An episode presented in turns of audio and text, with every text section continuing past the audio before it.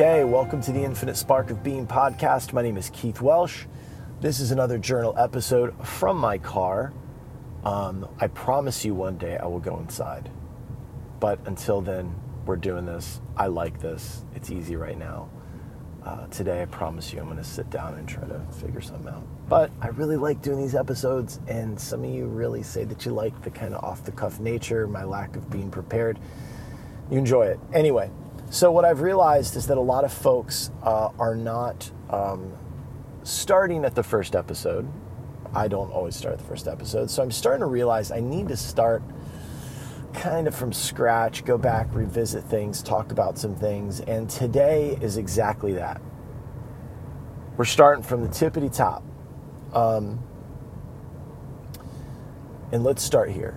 You are a soul. You, at your purest nature, are just awareness. And that's it until that even folds in on itself and you're nothing. But let's just call you an awareness. Let's call you Atman, soul, self, whatever that is, right? And we see that we are that thing and not the thinking mind and not the feeling body. And we see that when we, when, well, when I ask you something like, when your mind is racing, who is aware that the mind is racing? And you would say, Well, I am. And I would say, Well, that piece of you that is aware, is that thing racing when your mind races, or is it just simply aware? Something to think about. Typically, it's just aware. Until you sink down into being the mind and you start to identify as the mind again, you start to identify as the thinker again, and now you got to do something about it. Um, and that's, you know, kind of where the trap is. Not the trap, but that's where the work is. Um, everyone here has remembered things they'd rather not remember ever again. They've thought about things they'd rather not think about, and they've thought in ways they'd rather not think.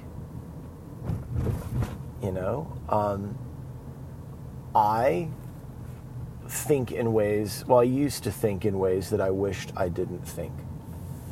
Um, now, like I've said in past episodes, I'm leaning into the incarnation now.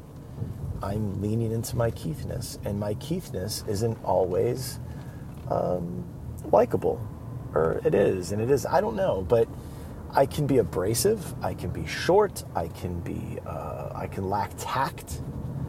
Um, these are things that my girlfriend enjoys about me. Um, and these are things that for a long time in relationship with other people, I would try to hide. I would try to pretend I was somebody else. I mean, they inevitably come back. Or there are things that somebody always wanted to change in me, and this person does not want to change me. She enjoys me just the way. And that's good. Because I've decided I don't know how to do anything else, and it's really exhausting to try to do something else. So here we are. Um, warts and all. But um, we start to see that there is this piece that is aware. And the more we uh, start to describe it as the whole and less of a piece and say that that is me, I am the awareness, the less we are triggered by the mind and the thought and the memory and all that stuff. Um, it is it takes time but that's not the goal. Understand that. You're never going to just live as the witness. Okay? That's not going to happen. So let's say you know you can believe me you cannot believe me whatever let's just say your soul atman self-awareness whatever we're going to call it now there is a quote unquote spiritual anatomy to this. It's a term that I kind of like using. I don't think I've ever heard anyone say it like that, but I consider it an anatomy and it's spiritual. It's a spiritual anatomy. It's the whatever. Anyway, so, uh, and that would be that there is, and they, they talk about this in the, in the Vedas, and what that would be is that it is the duty of the human incarnation to recognize its identity as Atman, soul. Uh, whatever, awareness. It is then the duty of Atman, soul, awareness, to recognize its identity, its true identity as Param Atman, God, Brahma, the big Mamu, source, whatever, right? But what happens is that the Atman has a thing called a subtle body. And that subtle body is what Atman takes from incarnation to incarnation. And that serves as, you could call it a curriculum, uh, you could call it the mind, and you could call it karma. Okay? And the, that karma or those karmas uh, well, actually, what might be more accurate to say is that what the subtle body, probably uh, closer to what it might be, would be samskaras or personality. And from those samskaras, from that personality, the karma is built upon it. Um, it's none of it's in stone. You can change it. You can well, your karma. You can clear it. Personality is the incarnation. It's it's my Keithness, right? And my Keithness comes with certain attractions and aversions. That would be the karma. And those attractions and aversions create cause and effect. And I change those when I change what I'm attracted to and what I'm averse to. That starts to change. Karma is not a mystical scorekeeping system. It is neither good nor bad. It just is. So that's the subtle body. Is is you can call it the mind. Okay, it's just the mind the way you think. More accurately, you could probably call it the subconscious mind. And I'm being very broad. You can really get into some minutia with this stuff, but um, let's just, you know, take it as is. If you have questions or comments, you can call me. If you have my number, um, if not, you know I'll call you. You know if you send me a number, I will call you and we will talk. Um, we're, we're old friends. Or you can just DM me. That's probably too. I'm not real good with the email for some reason. Also, I notice crazy people tend to email me. Huh. Um, ah, crazy people DM me too, actually. Anyway, so the subconscious mind. So we we can we're done with our like spiritual into this. Let's just start looking at the mind. Um, this you have a subconscious mind sub meaning you know below or underneath or whatever and you could say the subconscious mind is outside of your conscious awareness okay? It is the operating system. It is beliefs and experiences and memories and let's understand that those beliefs are built upon these subjective experiences that are built upon other beliefs that are built upon samskaras and all these other things. It's all very subjective, but it's yours. So that's your subconscious mind. Then you have your conscious mind, which is all of your the thoughts and things that you're aware of. Those thoughts that you believe you're thinking, when in reality they're actually just always coming up that way. Uh, but the main function of that conscious mind is imagination and fantasy. It's very imaginative and very fanciful um, it elaborates on things and makes a big to do out of things. And anyway, so, but the conscious mind will never think about things in a way that's not related to the subconscious, meaning that if your subconscious mind, like mine was for a good portion of my life, was wired for adversaries and threats, well, my thoughts will never be, until I change it, my thoughts weren't, at least, that the world was safe and people were amazing. It wasn't that way due to experience as a child. Uh, but that, you know, so my thoughts would be around potential threats, potential adversaries, analyzing, controlling these kinds of things, and um, that's uh, that's just, you know, that's fine. But that, so that's the conscious mind and the subconscious. You could also think of subconscious as operating system, conscious mind as applications and software the subconscious mind, you could also say it gives an experience to the user, right? The awareness as the user, as the experiencer. So, back to thinking things you don't want to think, thinking in ways you don't want to think, and thinking or remembering things you don't want to remember. Well, you didn't think those thoughts. You didn't sit there bored on a Saturday and decide, well, I'm just going to see how I fucked up my life and I'm just going to dwell on it and think, no, that's not what happened. These things arose out of the mind based off of stimuli in your environment, probably. And so, well, the word that I like is to say that you experienced it.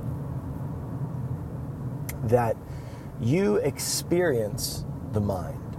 You experience your thoughts. You experience the feelings in the body. You didn't necessarily choose them. Think about that for a minute. No pun intended, right?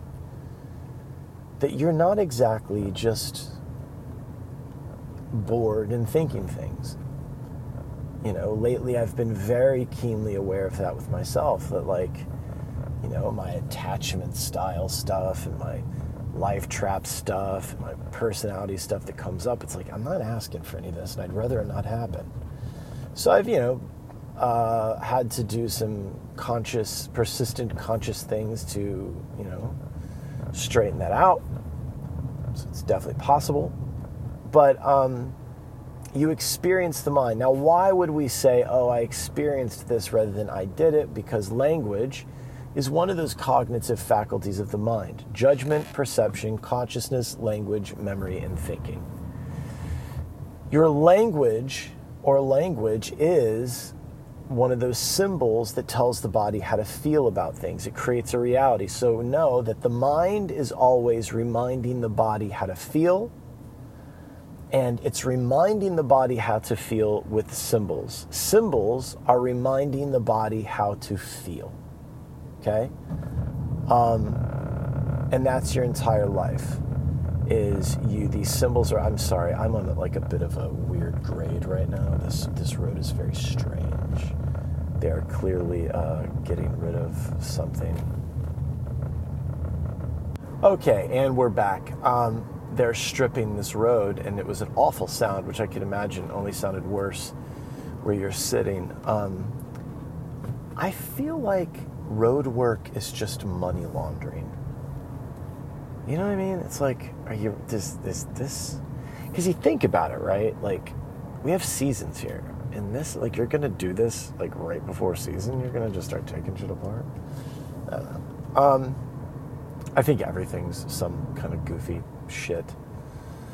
Anyway, so you experience the mind, you experience the body, and you're the watcher. Now, the reason I like the word experience because language is a cognitive faculty of the mind, and language is a series of symbols that tell the body how to feel.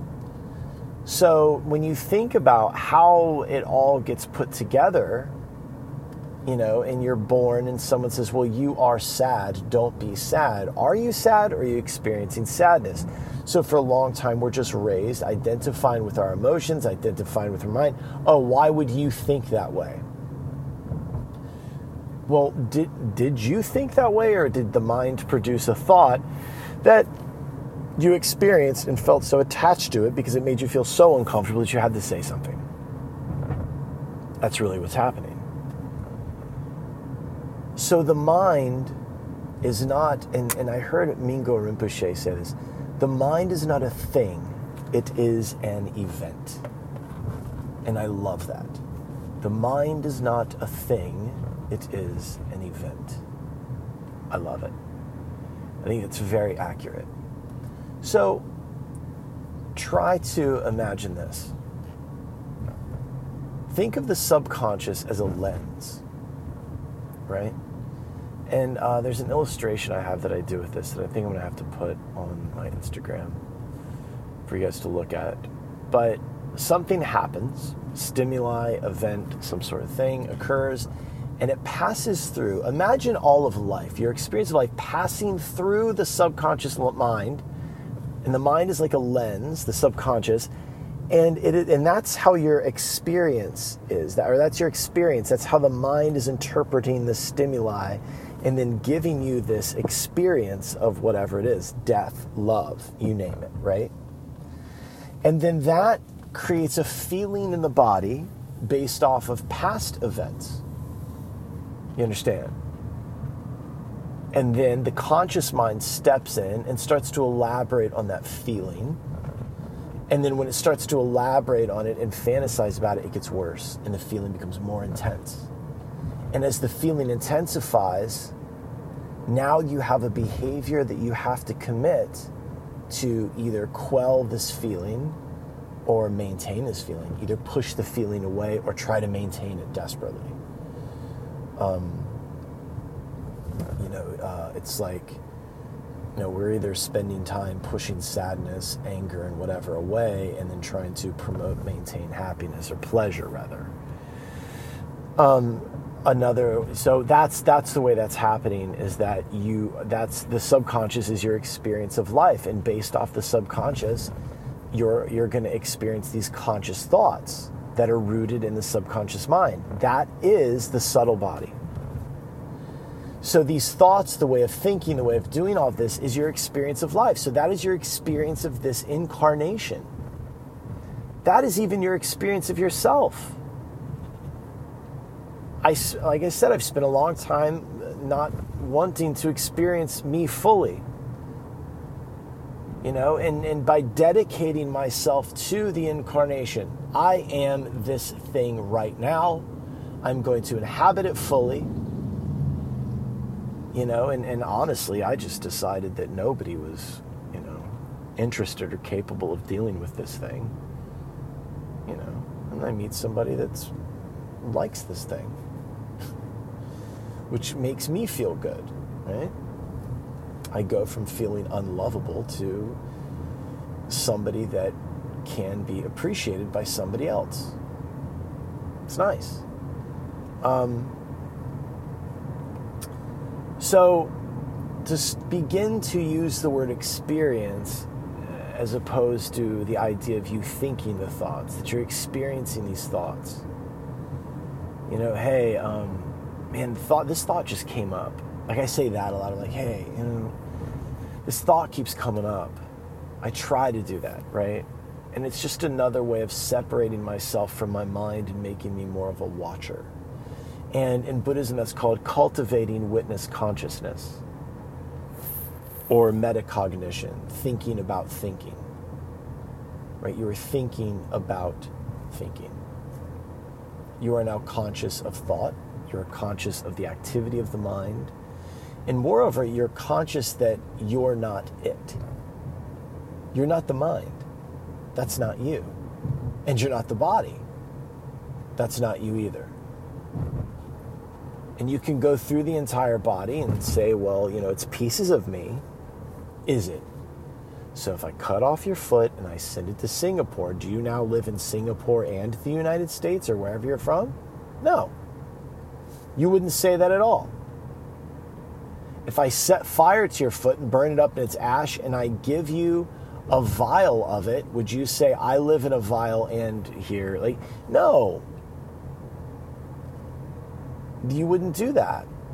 And then, so you can go through the entire body like that. Like, these are my feet, they're my feet, I can do what I want, but they're not who I am.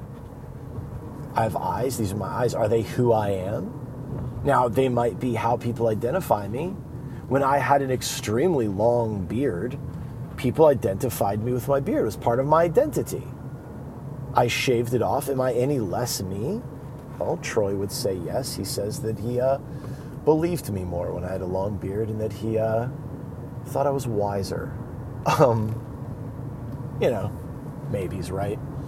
But uh, yeah, you're not any less you. So then you go through the body and you can't find who you are. And then you go into the mind. And someone might say, You are your thoughts. I think it's a weird way to say that. I think that you, um, because I mean, which thought, right? You're having a lot of thoughts. Or you are your actions, which is another dumb one. It's like, well, which one? And they usually only meet the bad ones. They don't mean like the normal shit. Like, I also wiped my ass and made toast today. So, am I those things too? Like, that's just people trying to define you by, you know, actions and things like that. But you go through and you start to have a little trouble finding you, especially if you are identified with the body and you're identified with your thoughts and your feelings and all this constant changing shit, then it gets very difficult. You have trouble finding you. There is no you. You don't exist. The you as a concept, as an identity, as an ego structure doesn't have existence. It can't because it doesn't have an objective reality. Your body has an objective reality as an object, right? But I sit in a room with 25 people. There's 25 different identities for me. And then there's the one I have. And then if I'm very attached to my identity because I think it's stable and solid and that's me, then I'm going to be very, I'm have a very hard time trying to get you all on board. We talked about non self that one day, right? So, the mind is an experience, it's an event, it's not an object, it's not a thing. And this is food for thought. Just think about it. You know, spend some time with it. You know, consider what the mind is, right? And, uh, we'll get more into like the different pieces, like the subconscious and the conscious mind, and how to change that. But consider the mind as an experience and not as you. You experience the mind, right? Like your system digests food. You don't actively decide to move things around your intestines, they just kind of do it. Your lungs do their thing, your heart does that thing, the blood pumps. It's just doing. You know, one of the interesting things about pranayama is that breath is the only thing you can more or less kind of control to work with it to change the feelings in the body, the thoughts in the mind. It's very interesting. Um, that's, uh, yeah. So you got to think the heart's doing its thing, the eyes are doing their thing. You know, you have to close them to then you're, they don't just shut off. Your bowels, your intestines. So start to think about, again, no pun intended, consider the mind rather as an event, something to be experienced. Sit down and spend some time with that. Those of you with the meditation practice, turn off your stupid fucking app you're doing meditation with and actually sit in meditation um, and notice that thoughts just pop up. That's it. They mean nothing. You know, it's like when I do meditation with people and I teach them, and I always ask, what's the difference and when you're sitting in meditation and when you're out moving around through the world. The mind doesn't stop. It constantly produces phenomena, and that's about it. And then the body responds to that phenomena, and then the mind needs to do something about the way the body feels, and it's just a loop. That's it. Until you start to generate different phenomena. So the idea of free will and the idea of choice and decisions are very interesting because um, I don't see free will or choices as immediate. They are a thing in a way, but I see the mind the way I see social media. It has an algorithm. The, the things that you, the thoughts rather, that you interact with, you see more of. You don't have to like it, but if you interacted with it, it counts as a reach, it counts as an interaction, counts as a like, and then you just see more of it. So I kind of I always use Facebook as an example because you can give different responses to a post. All of those responses will mean that you'll see more of those kinds of posts. Which is interesting because your mind works the same way. It has an algorithm you think the way you think because that's how you always think. But when it comes time that you're like, you know, I want a different experience of life. I'm experiencing it through the mind. Okay, I get that. I'm experiencing it through the subconscious. Okay, I get that. But how do I change it?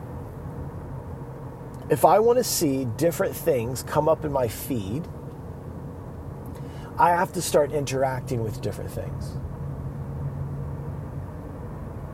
Right?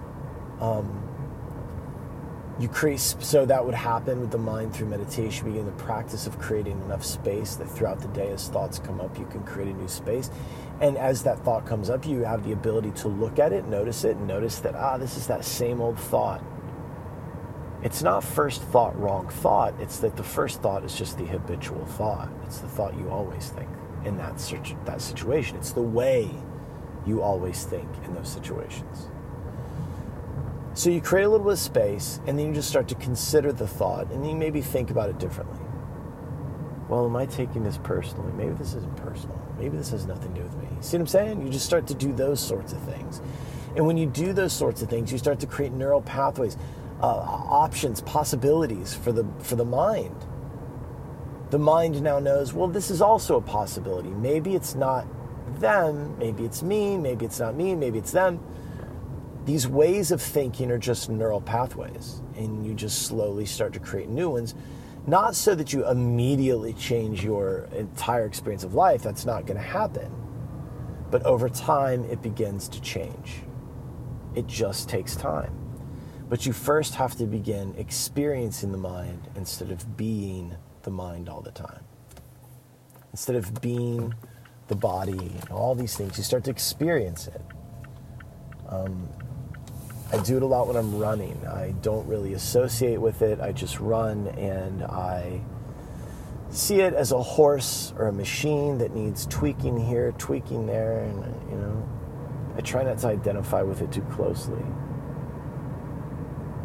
That's a great practice in letting go of the body is running. Um, or at least seeing it as a machine or an object. For me, it works. Um, so that's it the mind doesn't exist. You know, actually, I need to mention. Said a minute ago. I said you don't exist, and you don't.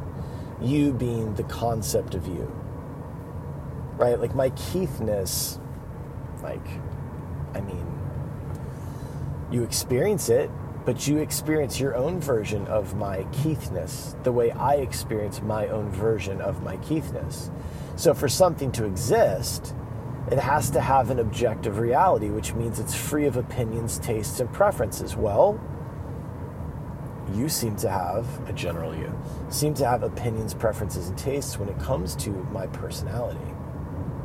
I have preferences about my personality. So it's a subjective experience. And there's a thing in our culture where we act like things that are objectively true or real mean more than things that are subjective, and it doesn't. Your entire experience of politics, religion, and life is subjective. It's a subjective experience. And some of you are twisting on that right now, and you're like, ah, but it is.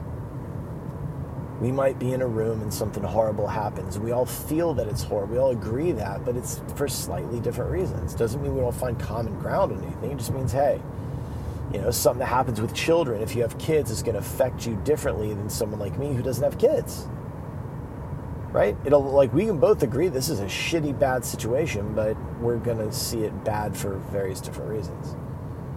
Just slightly, maybe. I don't know. So when I say you don't exist, I mean just the personality structure, the, the this thing. It's it's relative and it's you know subjective. So that's it for the mind. Um, if you'd like to support the ongoing effort that this is. Um, you can do that at theinfinitesparkofbeing.com. There's a Patreon. There is uh, Venmo. there's um, T-shirts. There's books. There's prints. There's stuff. Um, I want to make this more of a thing. You know, especially in 2023. I want to dedicate more time to this. I feel that I've really neglected it this year, but I've truthfully I've gone through a lot in the last two years. Um, you know, so you know, that's been a thing. Um, yeah. So that's it. Uh, thanks for listening. Uh, questions, comments, reach out. Uh, we know each other.